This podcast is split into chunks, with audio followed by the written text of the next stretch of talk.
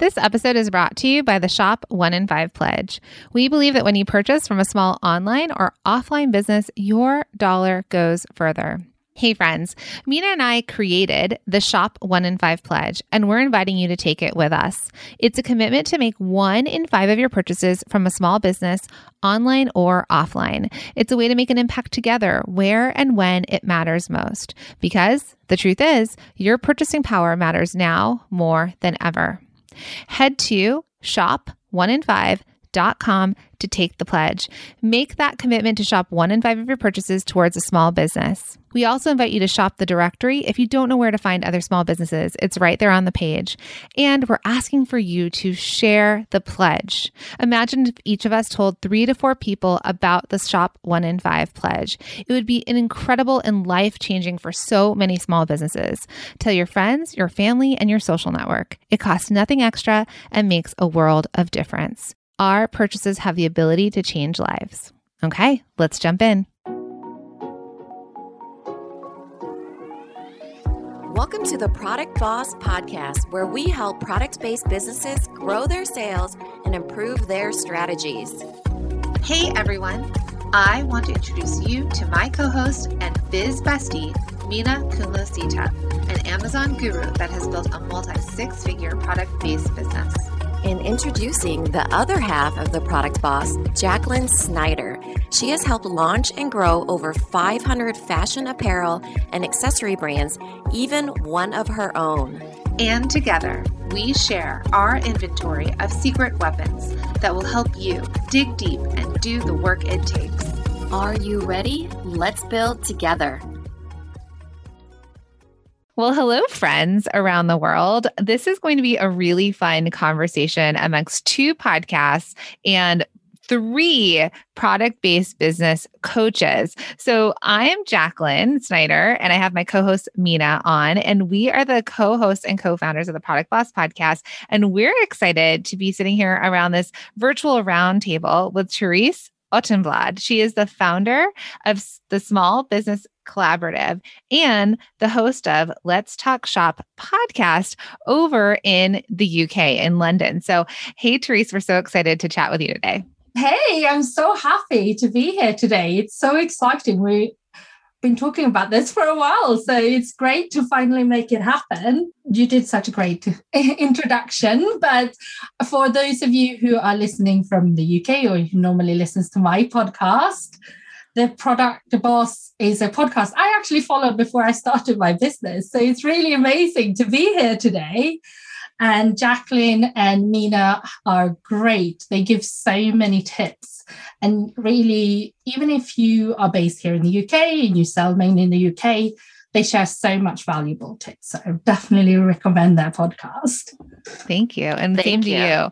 And and so we, you know, we were going to actually do a podcast swap, which a lot of times podcasters do that. You'll hear us each on each other's podcast. But we thought this might be a really fun, different type of podcast where we all sit down together and we discuss. We discuss product-based businesses, things that are we see working right now all over the world, maybe some things that we're seeing changing, um, especially over the course of 2020 and how the markets changed. Therese, you are an expert with retail.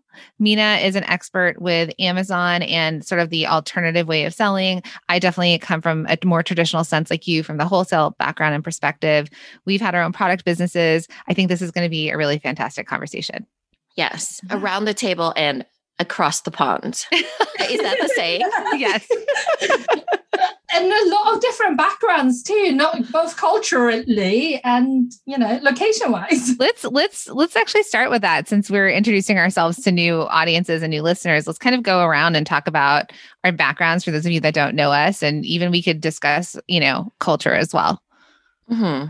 you want to kick it off minna Sure. Um, hi, everybody. This is Minna. So, I am, like Jacqueline said, her co founder of The Product Boss and her co host of the Product Boss podcast. We also co founded the Shop One in Five Pledge, which is a pledge and a commitment to shop one in five of your purchases from a small business. That really came from um, pandemic times but it's been amazing and wonderful and a great way for us to support our um, small businesses, our small product businesses, as well as you know impacting the the economy even on a global level all the way to the UK.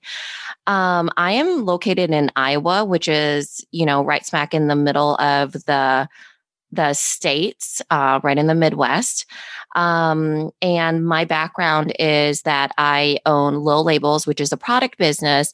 We sell labels primarily for daycare, schools, waterproof labels, and we sell on Walmart and Amazon.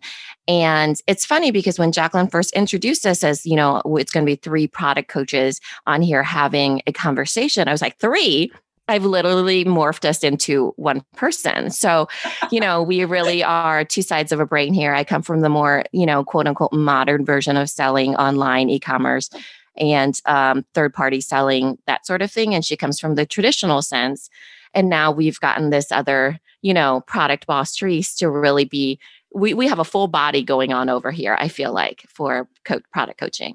And then Minna, real quick before, so culturally mm-hmm. wise, let's talk about that mm-hmm. because we're actually okay. quite the global community right here yeah. on this podcast. So let's chat about that. Yeah, so I'm actually Tai Dam, which has no country to it, but my um, my parents immigrated here in 1975. Actually, my grandparents did. My dad was 19 and my mom was 18, but they were not married until they were here in the states for a while. So I'm Tai Dam, which is a mix of Thai, Lao, and Vietnamese. This has been kind of a fresh conversation with all the Stop Asian Hate movement here in the states, um, and things happening around that, and um, being and living in Iowa has been an experience for sure. So it's been, you know, I'm I'm pretty much the American dream when it comes to culturally what I could have done. You know, American dream in all sense of the word. You know, my parents would probably say I'm very Asian American, whereas if I was more traditional, I'd probably be like married with my husband doing housework, right? So, you know, American dream for sure. and um yeah, that's my background culturally.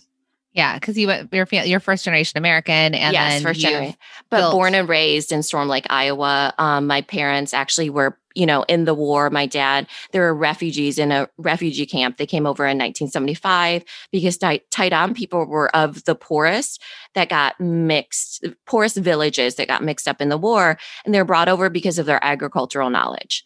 You know, hence Iowa, right?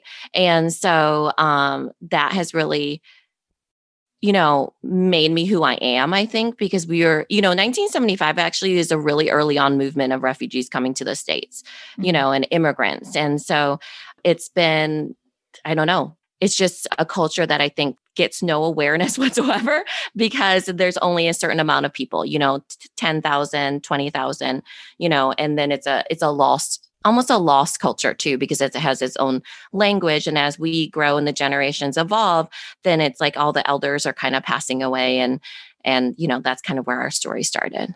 And now you're the owner of two highly successful businesses like you said. Yeah, right. Um, teresa tell us your background. So I come from a sales background, career-wise first, perhaps. I start I I strangely studied fashion and textile design in Italy. and I thought I wanted to go into costume theatre uh, clothing and that sort of thing. So I thought, where what better place than London? So I moved to London and then I decided I didn't want to do that. And I thought I better get a real job and fell into sales. It wasn't what I thought I would be doing at all, but I loved it. So I've been selling all sorts of things. I spent a lot of time in publishing, selling books, but to non traditional channels, so anything but a bookshop.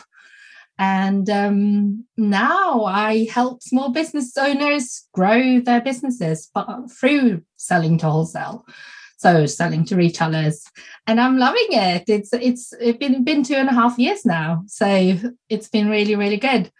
And from a cultural point of view, it's a bit of a mix. I'm adopted from South Korea and I grew up in Sweden. So I grew up with a white family. I think it's worth mentioning because I guess we've had quite different upbringings because of that, because I don't really know my culture. Well, I know my Swedish culture, obviously, but I don't know my Korean roots that well. And uh, which is something I thought a lot about over the last what is it? A week? It's about a week now when we're recording.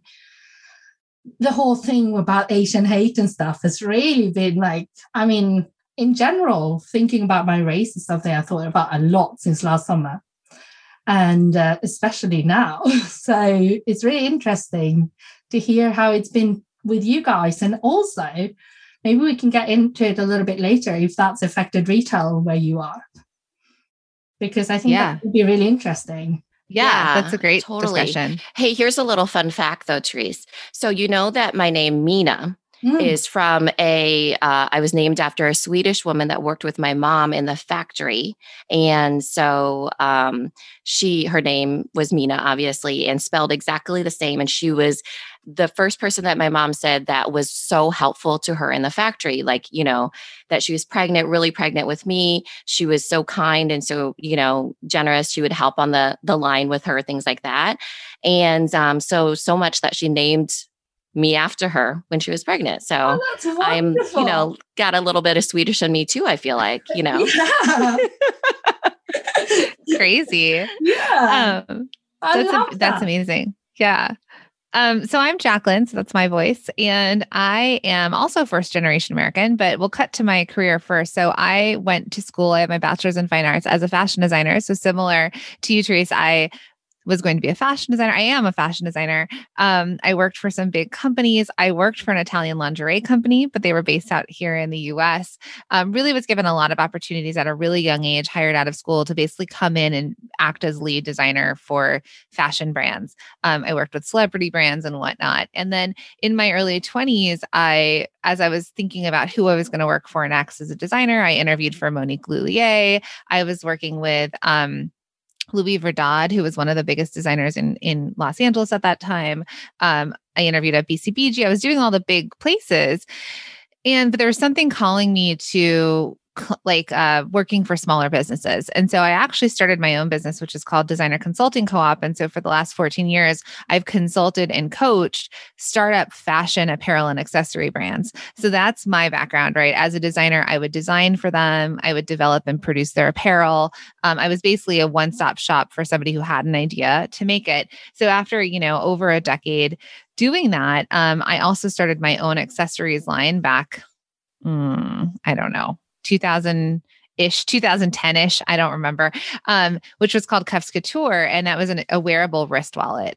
Um, it was when I used to still go out and dance. I didn't have children. I was, you know, young and fun. And I didn't want to take my purse and leave my purse at like, you know, the seat that we were sitting at, you know, when we wanted to dance. So I created this product.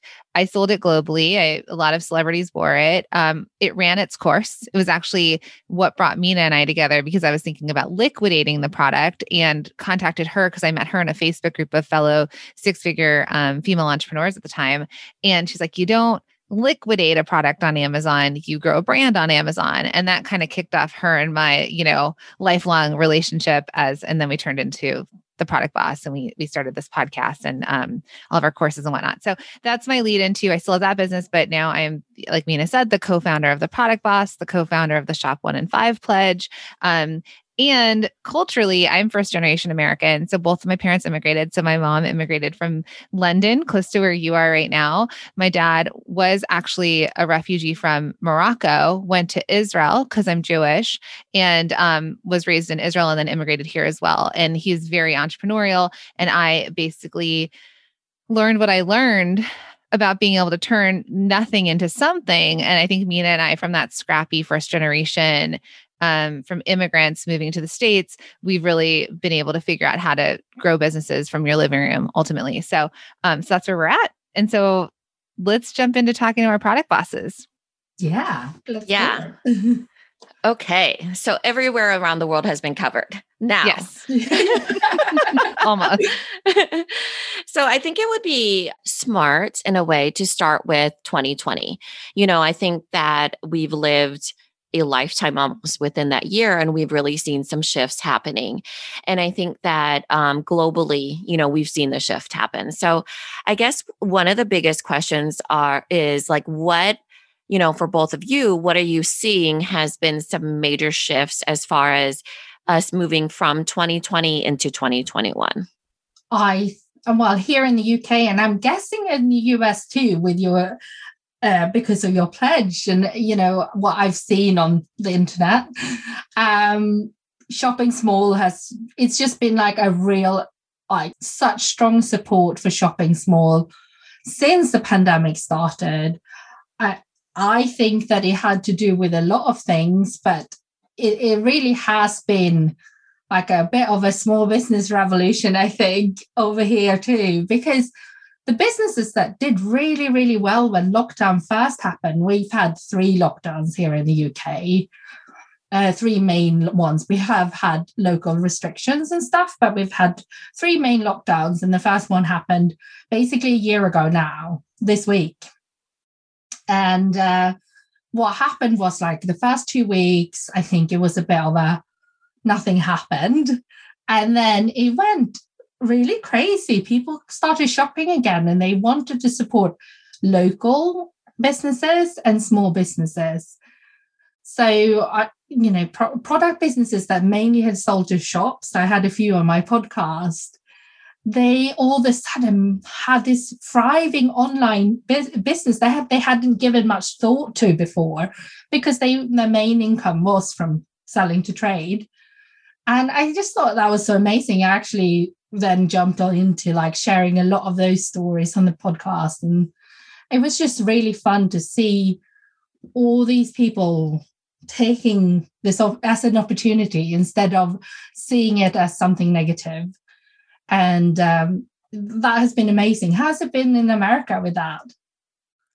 I think it's I think it's very much the same. There was a lot of fear and when it first happened, people were convinced that people weren't going to shop, right? There was that whole idea of shut down, what was going to happen, people weren't going to shop. But let me tell you, when people are sitting at home and bored, um, they were shopping. They were trying to, they were trying to get pleasure at home. And then we saw a huge shift. I think, you know, like you said, there was there was the shutdown and then people were buying necessities, right? Oh, I can't go to the gym anymore. And we saw people trying to buy weight like you could not buy weights to save your life here like yeah. you know to lift. Um literally. No, same you, here and office yeah. chairs. Yes. And desks. I remember seeing someone like they're like yeah i found this outside of somebody's house and they were trying to find a, a school desk for children like a, a, a shorter desk. So i think at first the the it was a turn to making it comfortable at home or filling needs that you had because not everyone worked from home. Minna and i worked from home. Did you work from home at the time yeah, yeah. Yeah. So we all had an upper edge on, you know, Zoom and all the things we should have invested in in stocks, I feel like back then was Zoom and and Shopify. Those are the two yeah. things. Maybe um, and, ga- and GameStop. and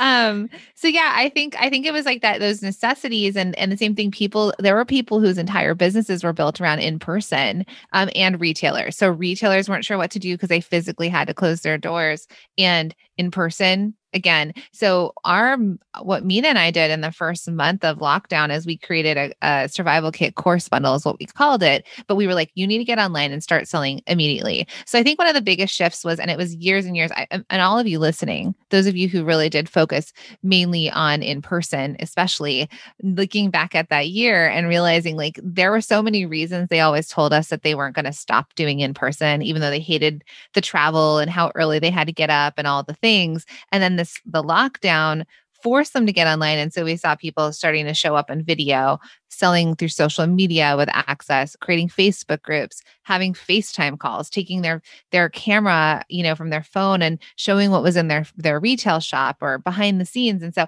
i think the biggest shift which is beautiful as people got online.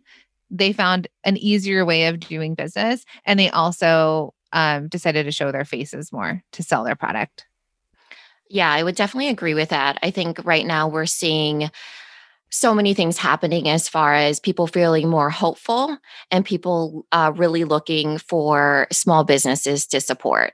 One big thing that I'm really excited about is I think we're seeing a shift towards social change being done through purchasing power. So um, we saw that with Black Lives Matter, you know, in the States. We see that now with Stop Asian Hate. There's lots of things that are changing, even with global um, uh, warming, right? The being more conscious of the earth and things like that. Uh, one thing one of the things that I'm really seeing is that what happened in 2020 is every some seeds were planted, whether they were seeds of love or seeds of hate. And now we're seeing them start to sprout. And so what we're seeing is things start to sprout as far as like when the pandemic first hit, things saying like, you know, Kung flu and China virus. Well, now we're seeing those seeds sprout to now you know a global or you know at least in the states movement towards stopping asian hate because of the the hate that sprouted from there you know and people reacting to that and using their purchasing power and their entrepreneurial ability and raising funds and and getting behind something and and really using their dollar in a re- more thoughtful way. And i believe that truly came from 2020 you know people are still in that change of reflecting on who am i really as a business owner, as a consumer, as a person living in my house, when my whole world was disrupted, what does it look like now? And what are the things that I'm using my voice for? So that's one of the things that we're really seeing, I feel like, is people are starting to use their voice and people are listening. And there's things sprouting from things that were planted you know, whether good or bad, you know, from 2020. And one of the most beautiful things is uh, that sprouted from that is people unifying as well. You know, small businesses coming together. You know, um, allies of different people coming together. You know, just different versions of that are coming to light, and it's been a beautiful thing to watch too. I've been loving following that. That has been the positive out of. Mm-hmm. There has been so much positivity out of this whole really terrible thing. I mean, yeah. all of it. I mean, just you know, both Black Lives Matter. That that is even having to be a thing, and Asian Stop Asian Hate hate having to be a thing, and the pandemic, obviously. But I just love how it's really rallied people together.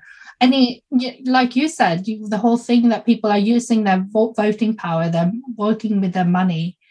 They the pandemic really showed people that that matters I don't I think we almost lost that before. Mm-hmm. That we forgot that we can actually do something about it. So we were just shopping out of convenience almost. There wasn't a lot of us weren't shopping for, you know, what we want the future to be, but now we are. Agreed. I think it was, you know, and I we talk about people talk about before the pandemic and when we get when when we get back to how that was. And I'm actually looking forward to the the new way of life. Exactly what you said. I used to spend hours I, listen i love target. I know you guys don't have you don't have that in the uk no, no. lucky for you. No. I mean it's you know it's a big store. I'm, I'm trying to think if there's any what stores it would be like we don't have anything as big, but we yeah. do have stores that sell part of the kind of similar things. Like, yeah. Would Boots yeah. be like that, or is Boots more like a drugstore? More like a drugstore, I okay. say, but like more like Dunelm or the Range or yeah, that sort of thing. yeah, basically, you can get anything you want that you need. It's cheap uh it's on trend that kind of thing. And you know there's there's the idea of going and people would just go and there's a starbucks there and people get coffee and walk around and buy things you know or there's discount shops and of people buying things. And and i think that there's this consciousness now twofold. One we understand our purchasing power. So as consumers we're all consumers whether we own our own businesses we understand that our dollar matters. It's our governments, your government, our government has done so many things to keep small businesses afloat. And then in return, the consumer can also keep those small businesses afloat by, by, purchasing from a small business when you have that choice if you're going to buy a candle you buy a candle from a small business versus just going and getting one at the drugstore for example um, if you're going to buy jewelry could you support a small business that's making jewelry versus you know again something cheaper you know we have h&m and zara we have those companies across you know topshop. So instead of buying from them. Um, and then the other side of what we started to talk about was the social justice movements. So if we weren't sitting at home last year in june the Black Lives Matter uh, BIPOC support, the sitting down and actually paying attention to some of the horrors that were happening in the world, right? We were so busy moving so fast so that that to pay attention and to actually sit with it. Like you said, we were at home. Like I, I mentioned, I'm Jewish. There's anti Semitism all over the world. that is how it's been for my whole life and beyond. And then now with Asian hate and bringing forward that other thing of, of just realizing that people need to be kind to each other. And same thing, right? I think we're still very early in this movement.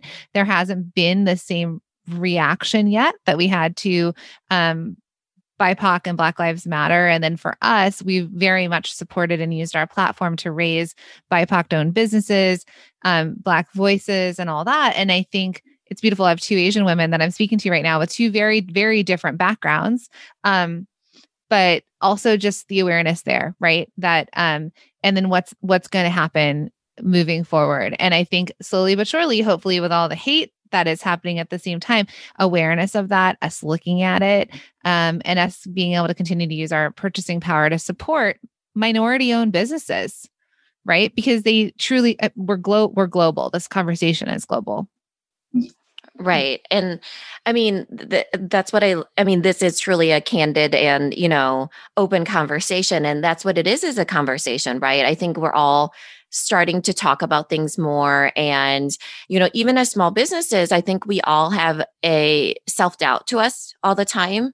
And I think, I think that it takes talking about it with our voices, you know, openly talking about it, and then finding other people that understand it as well you know so when we're starting to see these changes is because people rally together just like what you said Therese right you know people rally together and they kind of take a minute to pause on everything and i think as far as you know thinking about even on a global level and and um, owning small businesses and impacting small businesses, it just takes one person. So, with all of you out there that are, you know, unsure or have self doubt or, you know, don't feel like you're bigger you're part of a bigger thing you really are. Even when you think about you know you are contributing to your household you know really even if you're selling something on on Instagram it seems silly and you know fleeting almost. But then when you think about the actual impact the footprint that makes you're contributing to your household that contributes to your local economy the the schools the roads you know that moves into the you know um national economy than the global economy. So all of it is just this really big ripple effect that we're starting to see that, you know, the small business really right now is is what is going to be you know when we come together the thing that really leads us into this new future that was way better honestly than what it was before mm-hmm. right mm-hmm. Um just people with more of awareness of we were forced to change basically and take care of each other and also yeah. female run businesses our audience is majority female is mm-hmm. how's yours same yeah. How, so so in the uk so because that's another minority right like we there's an old stat um, from forbes that was like 2% of female run businesses make mm-hmm. it past a million dollars and we're on a mission to change that so in the uk at least from what you know how is the support for female run businesses is there saying how is that? There is a real community obviously via social media but i don't think there's much more outside of that. You know i don't know necessarily if government i hear very little about government bodies or you know different think tanks like all these different things. There's not really a support network that we haven't built up ourselves i think. I think women have been really I mean, we, we like to gather, don't we? Whether it's virtually or in person. But I think there is a lot of brilliant resources now to come together and support one another. I um, don't think that is coming from the top, as in, like, if the government was the top uh-huh. uh, at the moment. But uh, but hopefully they will start listening more. And I think there were someone told me that seventy three product businesses start in the UK every single day at the moment, which is amazing. And um, and a lot of them are female led. I, I bet that is a lot more than the two percent, I think. Yeah, at least where we're going to be a few years from now, right? With yeah. hitting that million dollar business and beyond. Is there, I feel like this is a silly question. Is there the kind of the that wage gap of um, you know women making 80 cents to the dollar of a man over there in the UK or is it more you know the is the gap closed No, I think it's very much. and I, think it's like, and unfortunately, I think that women not always they don't always get taken serious when they start their businesses. I certainly have had clients whose husbands think that that's your hobby, you know. mm, yeah. And, and it's hard to be taken serious sometimes as a woman. I, a lot of women, one thing that I noticed with a lot of people in my community, my Facebook group and stuff, people don't put on their Facebook profile that they are a business owner because they're really Hmm. worried about what other people around them are going to think. I don't know if it's a similar thing in your communities, but but people don't take women seriously enough. And I, I think I think women don't sometimes. I mean, you're right. If if a woman starts making something from home, someone's probably like, "Oh, that's a nice hobby." If a Mm. man started making something from home, I'm I know this sounds like a big assumption, but do people start to say, "Oh, that's a hobby" or "That's a business" if they're both selling, Yeah. right? Mm. Oh, 100%. They're more like, good for you when it's a woman. And then when it's a man, wood it's in your like, garage. yeah, when a man is making furniture or something and selling it, they're like, oh my gosh, that's amazing. What a great startup story, you know? yeah. So it is definitely just, you know, perception of that definitely needs to change. And I think that that really leads, you know, I, I think women play a part in that as well because Yeah. women definitely can raise each other up in a way too. And um, I think that's definitely changing um, globally as well. Thank goodness. Um, but yeah, it's interesting in, interesting to see that because I think it's kind of nice actually hearing that too in a way. You know that w- it's not just the United States. yeah, that we all have to deal with it.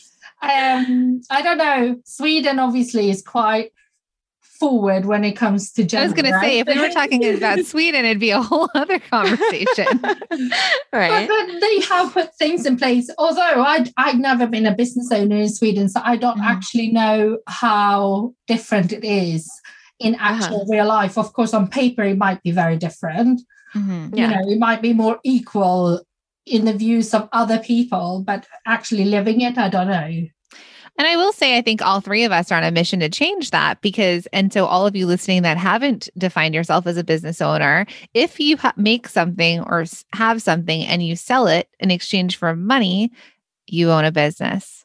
So, my friends, you're a business owner, right? If there's an exchange of money, Yeah. right? You are, you are in business. If you have to pay taxes on that, and hopefully you're all you know up on the up and up, um, that's business. So I think that's something that we've really been about. I know you said you followed our podcast for a while. Is this collaboration over competition, women Mhm. supporting women? Now, listen, we're speaking very specifically to that, but again, we talked about minorities. It, it crosses genders, right? It's Mhm. it's we're not trying to be so specific but but but from our perspective from our lived experience this is what we what we know and this is what we're able to chat about. So for all of you that haven't said that like Therese said add owner co-founder designer um creative visionary add some sort of title. Take ownership boss. Take ownership of what you've created because you're i say it all the time but you're courageous.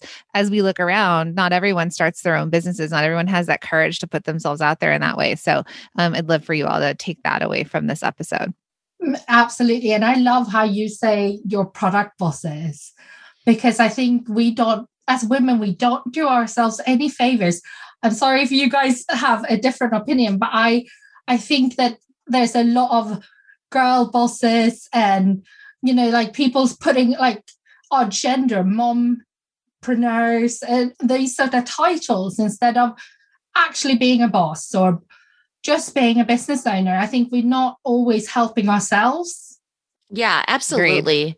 I think, you know, that's something that's changing which has been so great too because you know how we how we frame it up is a lot of times how people see it, right? Mm. You know. And, and so um that's been something we've been seeing in our community and, and and like I said it only just takes one person. In our case it took two people and we're changing a lot of things about perceptions of what people have for themselves as well as, you know, how they could help each other. And it's been amazing to see. I mean, look at this whole new world of, you know, us three being around the world and being on a podcast episode together and, and speaking so um, freely as well as like uh, really placing in like we're planting our own seeds right now right? We're planting our own seeds right now. And so it, it's really nice to see like people using their voices more and um and what that could evolve into. You know just four years ago jack and i were just two ordinary people in our own worlds that didn't even know each other you know? So women really have the ability you know to impact each other even when just you know one or two people meet up with each other. Okay. So, what types of questions do you think that we could help our or tips that we could give our audiences about perhaps starting a business, growing their business? Um, I don't know. Um, I I was thinking about the difference between selling in America and selling here and what we can learn from each other. Because okay. here people are so reserved about selling, whereas in America, it is very much you build your dream. And I love that. But here, people don't really dare to do that. So it would be interesting to talk a little bit how selling is different, I thought. Um, I'd um, love to hear what we can laugh about. I was going to laugh about what's so funny is that she said, um, I think people are just more lovely over there as far as like when they think about things. Because, okay, the, here's another fun fact. Since I'm throwing out fun facts today, um, they're going to switch all of the voices in the airports to be a British accent because it calms people right? Really? So, like in America, uh, American, American airports is very aggressive. yeah, yeah. American airports are going to have the accent, just like if you have um, Siri on your iPhone and stuff, you can change it to a different accent. Or Mine's whatever. Australian on my Siri. it disarms people. It's so it disarms people when you have that, right? So when you're thinking about selling, one of the pointers that I have for all of you out there is that you have to really, you know, whatever accent. This is not to say use a British accent. This is to say that no matter what, it's the same thing. But in order to disarm people without the accent, you have to give value and sell, not give value, then sell. And I think selling has that dirty connotation or or whatever mm-hmm. to it, the aggressiveness or whatever it is, but it's not you know people lots of times people in exchange for value of some sort they want to support you they want to buy from you they want to you know um, be more thoughtful with their dollar and you are just providing a product to them in exchange for that and so you have to remember remember that that is the the scenario that's happening you know not that you're selling them like a used car salesman or something. Well, you're not forcing them to buy anything. it's not like you're running after them and being like, have you have to buy this. You are just telling them about all the positives we're buying from you. And we don't have to hide that we're doing that because people want to hear that story. So tell me, because uh, my, you know, my family is half British, so I, I, had a very loud half of my family, which comes from like the markets or the shouks in like Morocco, where there's like they haggle with you. It's like you, but no, no, I'm not going to pay you five dollars. Like, oh, come back, lady. Like I'll sell it to you for three dollars. You know, like that's one. in that case, they are indeed running after you. that's you. one half. That's like my sales side. and then I have my mom's side or my mom's side, and you know they're very reserved. My mom, my my mom sells stuff. She's a product business she sells on Etsy but she's very reserved. She's not comfortable with that selling. But there's also the you know my grandma if there's a sensitive subject so british she's like what color are the walls? Like that's how she changes the subject. So obviously there's it's culturally different everywhere and amongst all of us right? We all have different cultures we're bringing. But let's talk about the uk then what you're seeing in terms of um, how people sell. Because also for all of our listeners that are global, if they want to get into the UK market, they probably mm-hmm. also have to have an awareness of the culture. Yeah, I think it's a very like don't show that you're selling kind of attitude sometimes. I wish I would we would learn a little bit, you know, be a bit more pushy sometimes. Not pushy, but more open about that we're actually selling something. But it is very much, you know, a conversation which is lovely, but it, it is just lovely a lot of times. We're so polite and we're so nice to each other. Whereas sometimes someone just needs a small, gentle push to, you know, if they're open to it. Um, I think that uh, we can here for in the UK, for example, it's very much, you know, if you introduce yourself to a retailer, it's you know, a lot of retailers nowadays, they don't even want you to phone, call, call them or phone them. Some of them even say on their websites that they don't want you to walk it cold, walk into the shop. I know that's hard right now because we're not allowed to right now, but but normally. Whereas actually when you do it, it works. So so it's we're always almost always holding back a little bit. And I think almost everyone, I would say probably 80 or 90% of the people I work with or that take a course of mine, everyone says they're not comfortable selling. They're not, they don't like selling, but everyone's doing it. You know, otherwise we wouldn't have businesses. So I, I think that there's no, you know, I, I think a little bit of a more confidence of the fact that it's okay to sell would be really, really useful over here. Mm-hmm. And what I hear you saying too is that it's obviously being aware of like the cultural norms and being more polite and mm. and but but the zig and the zag, right? So while you could follow what everyone says and don't come in, if you some it feels like probably the risk takers are going to be outside the norm and actually might get attention. If you're still mm. polite, if you're still offering, like you said, value, if you know that your product would be exceptional in their store, that their customers would want it. So I think when people are thinking, and this is in the States as well, if you're thinking about approaching, we say that a cold call should never be cold. It should be warm on your side. So if you go to a store and you're going to approach them, it's the idea of why would they need your product? Why would their customer need your product? Connect the dots for them. Mm-hmm. And then it's as if your product's helping them, right? Yeah. Versus them helping you. You're like, I have yeah. this and you know, I sell to a lot of people in this town or I see that you're missing this on your shelves and we have this great response. So, I think it's exactly what Minna said initially with value, whether the value goes to your like what type of customer is it the buyer or mm-hmm. is it direct to consumer? If you are offering the value of how it makes their lives better or will bring them money, for example, mm-hmm. um, then then it's an easier yes. Yeah, um, for sure. I love that. For sure. I think it's a cultural thing. I think I always grew up not being able to ask questions literally we weren't allowed to ask questions so for me it was it was very hard for for my personality in order to feel like i was selling and i think i had to reframe it in my own mind so for me it was more like okay here's some suggestions and so instead of selling, like, you know, it's not a hard sell, it's here's some suggestions on what I could give you because most people are looking for something and you're just helping them in what they need. Also, I love, um, I'm glad that Jacqueline brought up um, that it should never be cold, it should be warm because you certainly, I mean, we have signs all around here that are like no solicitation, right? Mm. So you could go in there and just it, it's it's really like you're meeting those store owners needs you know? You could go in there obviously having done research so you know that it's something that you're solving a problem for them and you could set up a appointment with them for example to come back.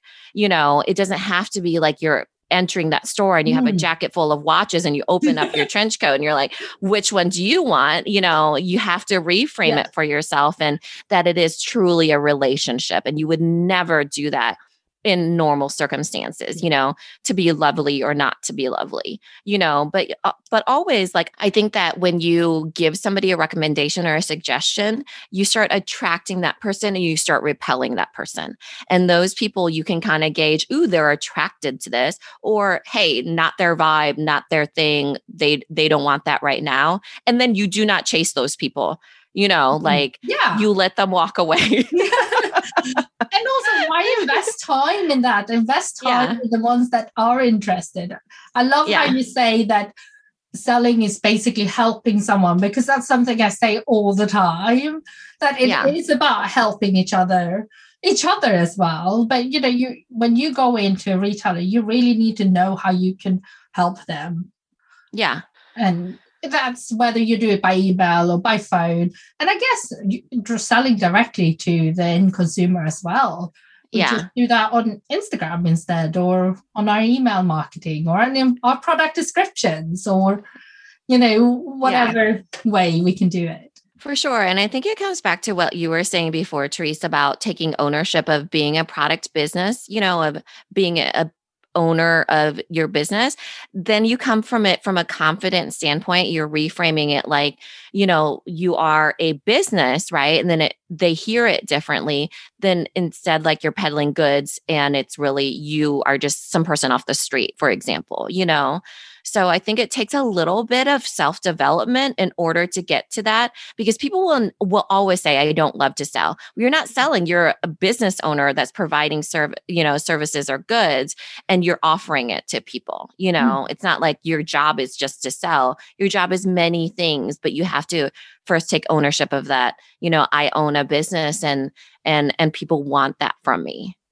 Yeah, I think it's very much about relationships. If everyone thinks about, if you're thinking about direct to consumer, what relationship do you have with your customer? Speak to somebody specifically when you're showing up online and creating a relationship with your audience, right? When they actually interact with you and you have those customer service conversations, each person, it's a relationship. I know it feels, I think pre pandemic, we were talking about it, everything got so big people the relationships weren't we didn't relationships were starting to feel like they didn't matter. We were disconnecting a bit from people. We were trying mm-hmm. to be bigger and broadcast to more and it wasn't about these individuals.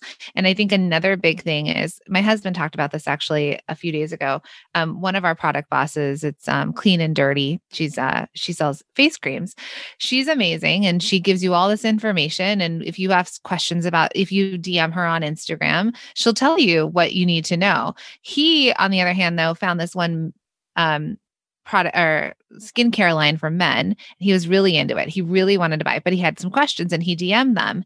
Radio silence, no response. They're kind of a bigger company, but I don't think they have more than 100,000 followers, but they're not in their DMs for customer relationship management. So he was like, Well, you've lost my business. And now he also is buying the same skincare that I'm buying from Clean and Dirty, for example. Um, so I think that there's something really important here to realize people needed stuff people need information. They need they have a relationship. We aren't able to walk into as many stores anymore and talk to the person at the sales counter. So how can you do that virtually? And i think the same goes with retailers. It's a relationship Hmm. Because if you make them money and they make you money, uh, entire businesses are built off of relationships between the buyer and and the brand. Um, and so it's the same thing, right? Because the whole idea here is lovely isn't going to pay the bills. yeah. Quiet's not going to pay the bills. None of this is going to pay the bills, and we're all in business to pay the bills. Yeah. Right. And it's perfectly fine to sell. You can still be lovely and sell things. You can mm. still be kind and quiet and sell things. You you have to get that out of your head that it's one or the other. Um, one of the sales tech, um, not sales techniques, but I want to just give a story too. I act, I recently bought Bodewell Skin. It's a skincare line as well for people who have eczema and psoriasis. It's um, psoriasis is like an autoimmune um, skin condition. And so I tag them, say, doing the unboxing. Um, I tag them doing the unboxing on Instagram, and they actually DM'd me back telling me a tip. And they were like, make sure you apply. Um, I, I forget what they said, twice a day or something like that. And I was like, oh my gosh, thanks for the tip. I'll let you know how it goes. And it felt like, you know that it wasn't just like i tagged them they reposted and and that was it it was literally that they dm'd me a tip and I felt like I was seen a bit more and it was um it was just that little tiny bit of time and i mean you could put that into a canned response even if you really needed yeah. to for a bigger business and what a way to build loyalty yeah exactly you, you feeling that seen it's mm-hmm. amazing mm-hmm. like it's a I have a question. Customers, and it's it's kind of going off of that. And so it's a question for you, Therese. Is what do you see happening for product entrepreneurs, for product based businesses for 2021 and moving forward? What are some trends that you think we can talk about um, for people to be aware of, or or big shifts or changes? I think one shift that is going to happen is that big businesses are going to have of course, when we say big here in the UK, a big business has hundreds of stores. In the US, if we're talking big business, they have thousands. But I think that one thing that are going to happen is that, you know, the big guys, they've seen how well the smaller guys has done during the pandemic. And they haven't done very well. They haven't moved quickly enough. They haven't been agile enough they haven't responded to important issues that people are caring about enough. So I think that the one way they're going to be able to do that is probably by trying to kind of get a little bit of that small business magic by bringing more smaller businesses into their ranges and talking about them differently doing i don't know small business highlights on their blogs or whatever it might be or maybe doing something in store with their point of sales or their shop windows they're going to have to do something to be more interesting because to be honest, they're a bit boring now, aren't they? I mean, totally. Target obviously has a place. I would love to go. Like, but it's also like Marks and Spencers, right? Would you say the same about Marks and Spencers? Because it's not individual brands, but it's rather the whole. Yeah. And they just need, they lost their personality. They don't know what they are right now. And they're definitely not what, you know, people care about right now. So they need to do something about that. And I, I think that's going to open up opportunities for small businesses that can meet their demands. Um, so I think that, you know, people, if that's your aspirations as a brand owner, I think you can work towards that and make sure that you're ready for that and pitch for that. I agree. I, we're seeing that in press too, like some of the major um, morning shows here that are, you know, national morning shows. They've really been leaning into the small business story. Mm, Here's what I want to tip for everybody, okay? Trends go in and trends go out. And unfortunately, small big business sees small business as probably a trend right now until it's not, right? We all cycle, it's cyclical. Mm. So what I do want to say too is that it's our opportunity right now to really you you all could catapult and black like it might take years to get the momentum that you could get right now in a much shorter amount of time because of the awareness and attention to small business. So, if this is something you want to do, I would say that this year, 2021 especially, is the time to go in and take those opportunities because that could be the thing that then sets you up year over year to be hmm. recognized and to get your foot in the door now. Because with a lot of these big retailers, it is about getting your foot in. So if you right. can then prove yourself as a reliable supplier, there's no and you continue to innovate and come up with new products there's no reason why they wouldn't want to continue to do business with you even if trends move on unfortunately you know a moment is now like you said i really believe that too yeah, for sure. I think one of the things, as far as you know, talking about trends, I think we're going to see um, a lot more of a blend. There's going to be a blend of offline with online. For example, online stores, you know, low labels, for example, sells only online, but I could go to our local you know, brick and mortar, for example, and do a collaboration with them. Or if you're a local brick and mortar, you know, maybe people order online, you do curbside. So there's going to be a blend of lifestyle of how people interact with small businesses. I think the other one is is what you guys were saying, right? Um, this blend of big and small. So, for example, for um, I forget what it was for. Oh, it was Black History Month. Um, going off of you know Black Lives Matter being a really big deal and pushing into this year still being a really big deal. But for Black History Month, I saw I think it was FedEx that um, sent uh, some of its um, small business vendors a big giant box with a whole bunch of small businesses in there, and they were all black owned, and it was so cool to see that. Right, so FedEx actually put themselves in the limelight or the spotlight with the small businesses, you know, because they were able to facilitate things that those small businesses would never be able to do alone you know? And so i think that that's really cool like what you were saying this you know the big businesses getting in the door they are definitely we're seeing we're going to see a blend of that in 2021 yeah i think if you all stay quiet and don't try and take advantage like you said like the moment is now. There the moment is now for so many different things. Small businesses bipoc owned businesses social justice changes so many things that people are paying attention to. Do not miss this opportunity right? We've been uh, given this opportunity for visibility to like you said to be seen and heard. And i think vice versa like you said this customer feeling seen and heard and and it actually mattering to them right? Not being just one of the many. Um, the trend that i see actually happening and and we're seeing it with re- big box retailers and also some of the very successful product business owners that we know is the shift away from those massive discount sales So, for example, there was such a holdup in production, right? There was, it was, um, I had never seen certain big box stores run out of product before where they sell out and you can't get more of it. And part of it was the production holdup, right? There were bottlenecks in production, things being imported, all the things that have kind of happened over the last year that we started seeing um, goods go away. So, because of that, they saw that scarcity mattered more and that people bought. And so you're not seeing those huge blowout sales that maybe we were used to. Um, here in the States, we have Macy's, and Macy's always does these like gigantic sales. But I do see big boxes moving this way. And I we've also told a lot of our product-based business owners not to do sales because they were selling so well that it was more, it's we're going to lean more into the promotion.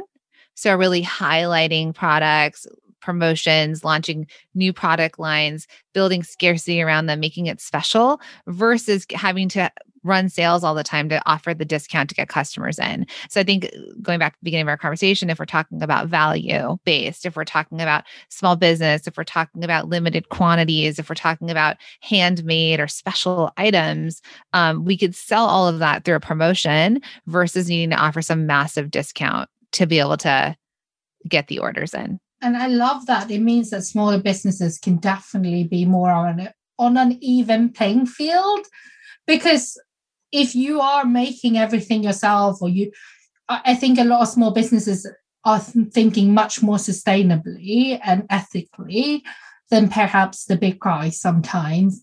And if you're taking all those things into account, your product might be at a premium price point in comparison to a mass produced equal so it is, I think maybe customers are price sensitive, but they're willing to pay more for the right product now, which I think is really interesting.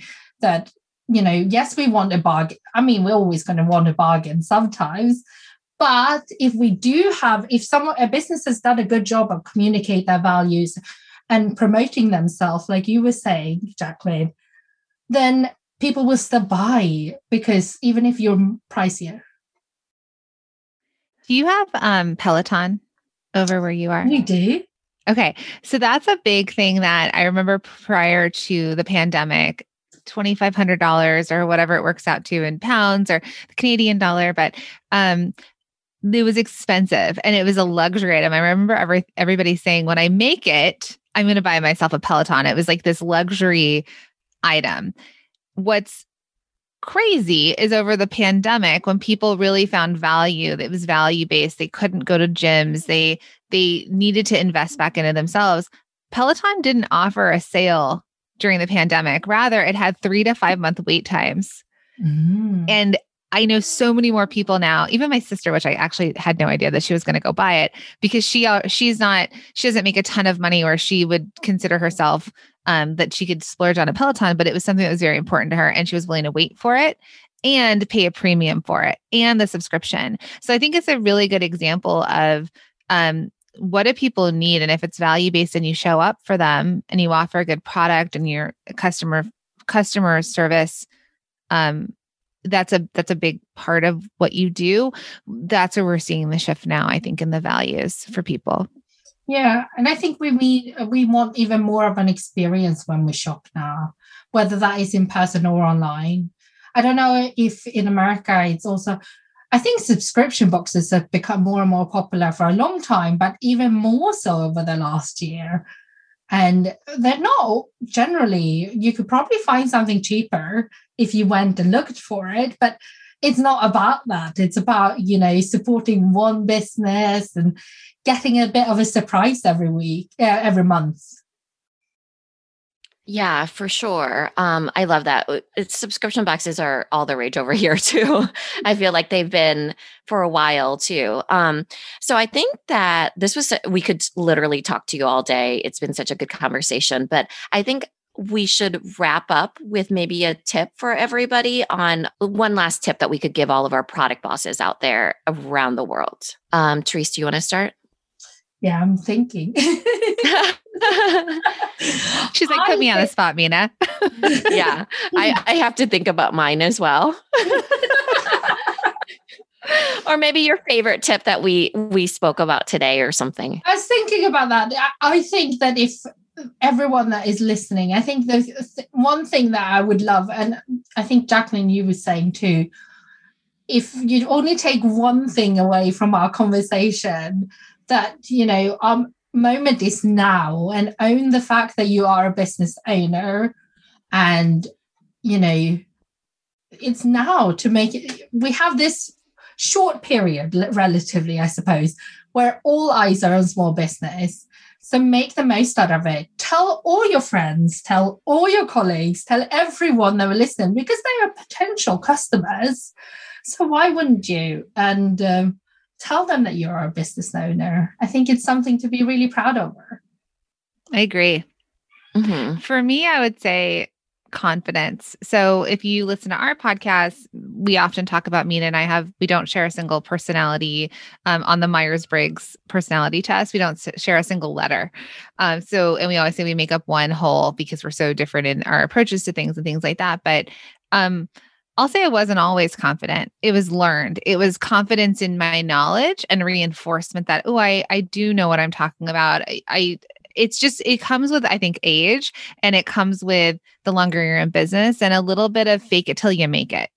Right? So a little bit of that like okay, I know enough. I'm a step ahead or I'm just a couple steps ahead. So I think for all of you I'd love for you as we're talking about really you know this is your moment i think it's confidence showing up with confidence starting to surround your people yourself with people that get it and that's why i think both of us have created podcasts for product based business owners. We have courses, we have communities. It's because once you find your people, you'll one, you'll realize you're not alone in the thoughts you're having, in the decisions you have to make. And you'll also realize you're not alone in the beautiful wins that you're having and the approaches to stores or or um, selling to customers. So I think that confidence, and I want to also just add because I said about confidence, I show up a lot on video. And Minna, my friend who was raised not to speak, not to be seen, and not to be heard, is now a podcaster of a major podcast and shows up on video all the time and makes reels on Instagram. So it's learned, right?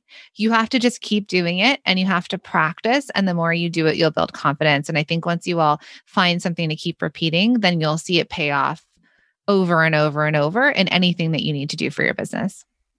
Yeah, I love that. Um, I think my big takeaway from this podcast, as well as all of 2020 and, and my whole life, boiling it down to this very moment right now, is that um, it's not one or the other you know, you have one life to live. You can either decide if it's I can sell or be lovely, or you can say I sell and be lovely. You can also be confident and quiet. You can be, um, you know, so many things, right? You don't have to be anything, right? But you get to decide, right? And so you hold the power. So you hold the power and the ability to change other people's lives. So you get to decide this in the one life that you get to live, who you spend it with.